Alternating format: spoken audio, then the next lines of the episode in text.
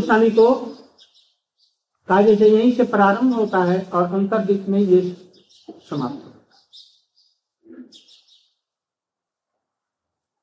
कलयुग में सतयुग में सबसे बड़ा तीर्थ होता है सतयुग में, पुष्कर। त्रेता में प्रयाग। और द्वापर में कुरुक्षेत्र और कलियुग में ये मायापुर अंतर्द्वीप नवद्वीप सब तीर्थ वहाँ पर वास करते हैं नवद्वीप इसलिए नवद्वीप धाम की परिक्रमा है और सब, कलयुग में और सब तीर्थ का प्रभाव मंदा हो जाता है। चाहे हरिद्वार हो, चाहे पुष्कर हो, प्रयाग हो क्षेत्र हो, सबका प्रभाव मंदा हो जाता है। किंतु नवदीप का धाम का प्रभाव बढ़ जाता है। चैतन्य महाप्रभु के आने से, कृष्ण के आने से वहाँ पर बढ़ जाता है। इसलिए और युगों में जो कुछ नियम करते हैं नवदीप धाम में केवल आकर के कीर्तन करे और महाप्रभु के विचारों को मान करके चले तो सहज रूप में ही भगवत भक्ति हो जाएगी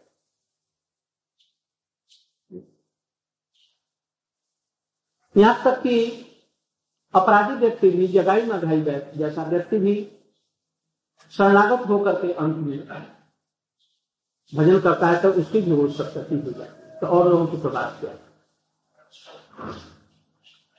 भक्ति विनोद ठाकुर ने नवदीप धाम परिक्रमा की बड़ी महिमा बताई एक साथ में ही श्रवणम, कीर्तनम, विष्णु स्मरण पाद सेवन अर्चनम बंदनम दर्शन सक्षम आत्मनिवेदन ये नौ प्रकार की भक्ति वहाँ पर नवदीप धाम परिक्रमा में तो हम लोग पहले दिन अधिवास किया नवदीप धाम, कुलिया अपराध भंजन पाठ।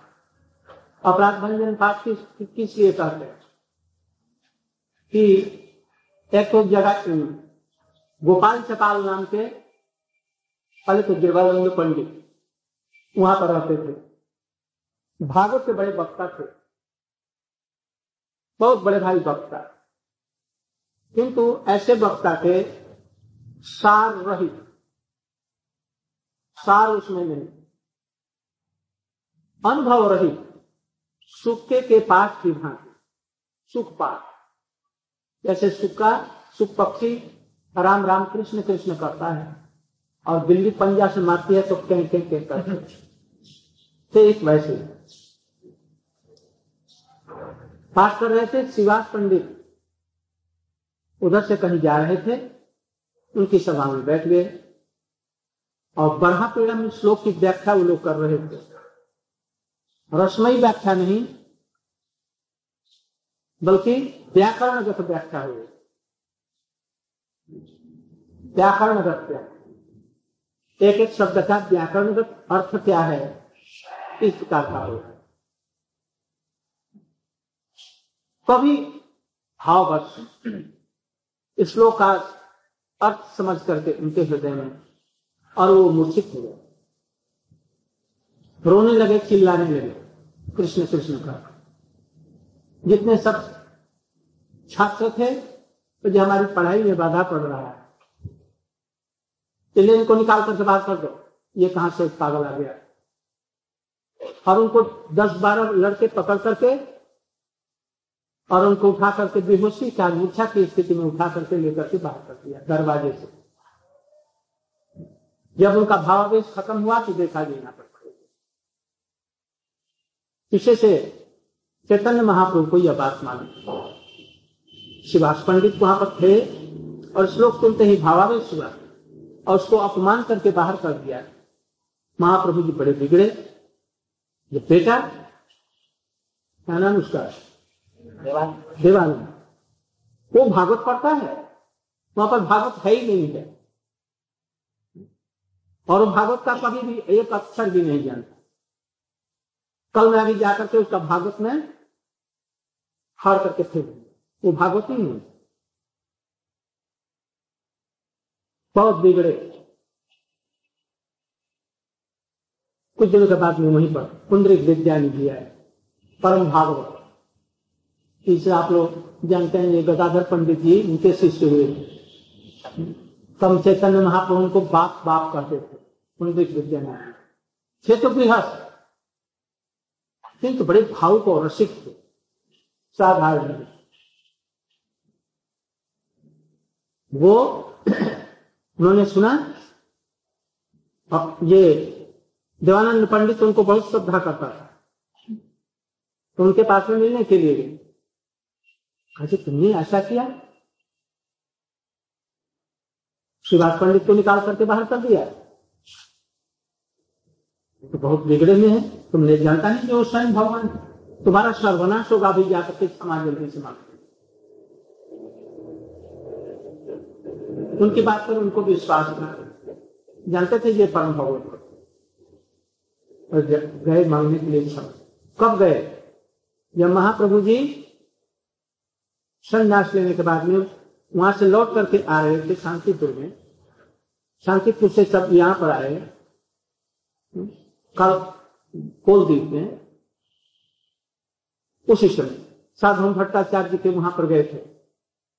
और यहीं पर छिप करके कुछ दिन थे। उसी समय इनको पता लगा, अब दौड़ करके गए और उनके चरणों में साष्टांग प्रणाम करके गिर गए और क्षमा मांगे। महाप्रभु जी ने उनको कहा, यदि पैर में कांटा फूटेगा तो वो सिर से नहीं निकलेगा, पैर से निकलेगा मैंने, हमारा पैर कौन है? मेरे वैष्णव लोग। इसे गुरु जी को कहते हैं, ओम गुरु पाद पद्म। ओम विष्णु पाद। विष्णु के चरण कमल। विष्णु के धाम स्वरूप है। भगवान को प्राप्त कराने वाले हैं। भगवान के वो प्रकाश हैं। और तुमने ऐसा अपमान किया? उनको भागवत कुछ आता है। जा करके क्षमा मांगने उन्होंने कहा नहीं, मैं नहीं क्षमा कर सकता। सुभाष पंडित ही क्षमा कर सकते हमारे क्षमा करने से भी नहीं होगा। हम क्षमा भी कर दें तो वो क्षमा नहीं होगा। यदि किसी वैष्णव के चरण में किसी प्रकार का भी अपराध हो जाए। नामाश्रय ग्रहण करने वाला, उसके चरण में किसी प्रकार से तन, मन, वचन किसी प्रकार से अपराध हो जाए। तो उसे जब तक प्रसन्न न हो, तब तक प्रसन्न करने की चेष्टा करनी और यदि वो अप्रकट हो जाए, तब तो फिर निरंतर हरिनाम करने से तब वो अपराध कब भगवत भक्ति में अधिकार होगा, नहीं तो कभी भी नहीं अधिकार हो सकता। तब फिर वो शिवाज पंडित वहाँ पर थे, बस उनके चरण एकदम गिर गए और क्षमा उन्होंने कहा कि मुझे लज्जा लग रही है आप हमसे क्षमा करें हमने तो आपका अपराध ही नहीं ग्रहण किया। वैष्णव लोग ऐसे होते उन्होंने क्षमा कर दिया महाप्रभु जी ने उनको क्षमा कर दिया। इसलिए उस धाम का नाम अपराध भंजन अपराध भंजन पाठ है क्लियर और गोपाल चपाल नाम के एक व्यक्ति थे। उनके गोवर्धन हिरण्य गोवर्धन के दो थे। एक एक गोपाल। और यहाँ गोपाल चपाल ये कौन है? हाँ पूजा करते थे उनके यहाँ। महाप्रभु जब उनके घर में रास नाम संकीर्तन में रास करते थे। उस समय में वो दुर्गा का पूजा करने के लिए सिंदूर काली खानी सू और जवाब फूल हानि में रंग करके और उसमें कालिक लगा करके उसमें फिर चूना लगा करके। और वो सब सब रख करके या मरे हुए का खोपड़ी, वहाँ रख करके पूजा का द्रव्य रखते वो अपराध किया। वो भी आकर के यहाँ पर महाप्रभु के चरणों में गिर करके महाप्रभु जी ने फिर उनको भी क्षमा करा करके और उनको प्रेम किया। और वो गोपाल हिरण्य गोवर्धन के यहाँ रघुनाथ दास जी के पिता और जेठ के यहाँ वो हरिदास ठाकुर से विवाद कर गया हरिनाम के द्वारा मुक्ति होती है और एक दल कह रहा था ये हरिदास हरिनाम के द्वारा मुक्ति नहीं होगी। दो पंडितों के दल में लड़ाई लग गई। शास्त्र। शास्त्रार्थ छिड़ गया। वो कहता था जो हरिनाम के द्वारा मुक्ति होगी वो कहता था हरिनाम के द्वारा कदापि मुक्ति नहीं होगी। गोपाल कहता था जो नहीं होगी, और पंडित कह रहे थे जो होगी। इतने में हरिदास ठाकुर नाम करते हुए वहाँ आए। स्कूल में संस्कृत और बंगला वाला कुछ नहीं पढ़े थे कभी। बचपन से ही हरिनाम कर रहे अद्वैताचार्य जी का संघ है, और सब वैष्णव का संघ है। और हरिनाम के द्वारा अपने आप तत्व सिद्धांत भी हो सकता है। उनसे पूछा गया, उन्होंने हाथ जोड़ करके बड़ी नम्रता से कहा। शुद्ध हरिनाम से कृष्ण प्रेम होता है। अरे, उसके आभास से ही अपने आप अनया से बिना इच्छा अन इच्छा की आवक बरियाई बिना इच्छा के ही मुक्ति अपने आप दौड़ करके वहाँ पर चली जाए हरिनाम करने की ज़रूरत, हरिनाम के आभास से। और ये जगत का जो सब धन, वैभव, रुपया, पैसा, प्रतिष्ठा पुत्र परिवार, ये तो नमापराध से ही हो जाता है। नमापराध यदि कोई करता है तो उसको ये सब चीज़ें अपने आप हो जाती इसलिए सिद्धारी नाम से तो कृष्ण प्रेम मिलेगा जैसे ये तो दो अंगुल और बढ़ गया। तुम कभी शास्त्र पढ़ा, मुसलमान होकर के? बाबा जी बन रहा। हरिनाम से कभी भी मुक्ति नहीं होगी। आभास को पुकारा है शुद्ध नाम से भी अब मुसलमान। अच्छा तो ठीक है। सब लोगों ने उनका पक्ष हरिदास ठाकुर कर दिया। तो उन्होंने कहा, वो गोपाल ने अच्छा तो ठीक है। मैं प्रतिज्ञा करता हूँ। यदि हरिनाम के द्वारा मुक्ति हो गई तो मेरी नाक कान गल जाए। और यदि हरिनाम के द्वारा यदि मुक्ति नहीं हुई तो हरिदास का नाक कल कोढ़ हो जाए और उसे उगल जाए। सभा के लोग हाहाकार कर रहे ये क्या कर? ये सिद्ध महात्मा है। अभी कुछ न कुछ ये होगा। फिर गोवर्धन और उनके जो पिताजी थे, दोनों ने उसको वहाँ से बाहर कर दिया। जाओ, हमारे सभा में आज से जीवन में कभी मत आना। अपराधी वैष्णव के चरण में अपराध करता उनसे तर्क तक करता और उनका अपमान कर रहा है। अभी निकल जाओ। हरिदास ठाकुर जी बड़े लज्जित हैं मेरे लिए इसका अपमान किया। उसका अपराध नहीं किया। किंतु फिर भी उसको अपराध दो दिन के बाद ही में उसका नाक एकदम गल करके पुष्ट व्याधि से गिर गया। चूने लगा और मक्खियाँ सब भन भनाने गई इस चिंता महाप्रभु जी यदि कभी आए? हरिदास ठाकुर से चले गए। वही उसी समय में, जिस समय देवानंद पंडित को अपराध उसी समय में ये गोपाल भी वहाँ पर गए। और महाप्रभु के चरणों में क्षमा मांग। मैं नहीं क्षमा कर सकता। मेरे सामर्थ्य की बात नहीं तुम जाओ हरिदास ठाकुर के यहाँ, वो यदि क्षमा कर दें, तब होगा। तब वो उनके चरणों में गिरा तो लोग तो अपराध लेते नहीं। बाईस बाज़ार में मारा कभी उन्होंने अपराध नहीं लिया। तो ये क्या ले? महाप्रभु ने देखा जी, इन्होंने क्षमा कर दिया। क्षमा के अवतार थे ने क्षमा कर दिया। साथ ही साथ में फिर उसका नाथान था। इसलिए अपराध है। गुरु जी ने देखा जी, हमारे पास में सब लाख लाखों जीव आ रहे हैं। अपराधी जी, हरिनाम में रुचि नहीं होगी। विषयों में मती होगी। नमापराध नहीं हुआ होगा। इसलिए यहीं पर रखा जाए अपना नाम। और यहीं पर आए, अपराध करने पास में, उनके अपराध क्षमा हो, हरिनाम करें और मन शिक्षा, उपदेशामृत इत्यादि अध्ययन करें और ये सब लीलाओं का श्रवण करें।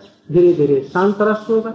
इसके बाद में का भावना आएगी। इसके बाद में महाप्रभु जी को ही राधा कृष्ण इसलिए जानते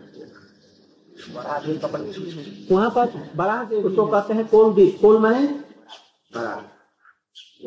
कौन बड़ा? जो ब्रह्मा के नाक से निकल करके वो पानी में कौन?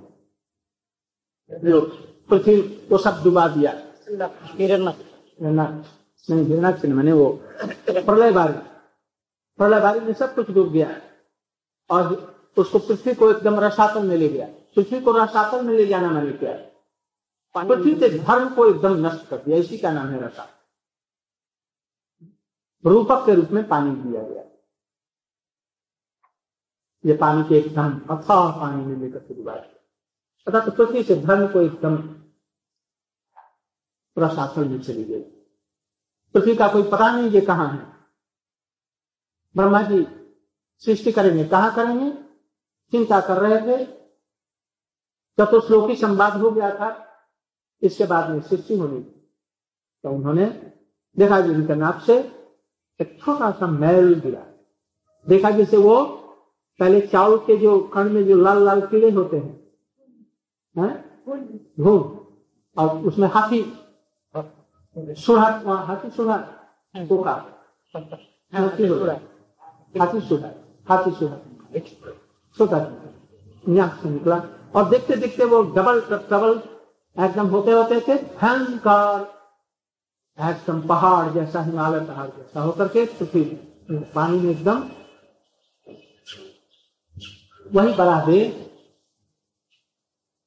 वहाँ पर उनका अपना स्थान है, इसलिए उसको कोलद्वीप कहते हैं।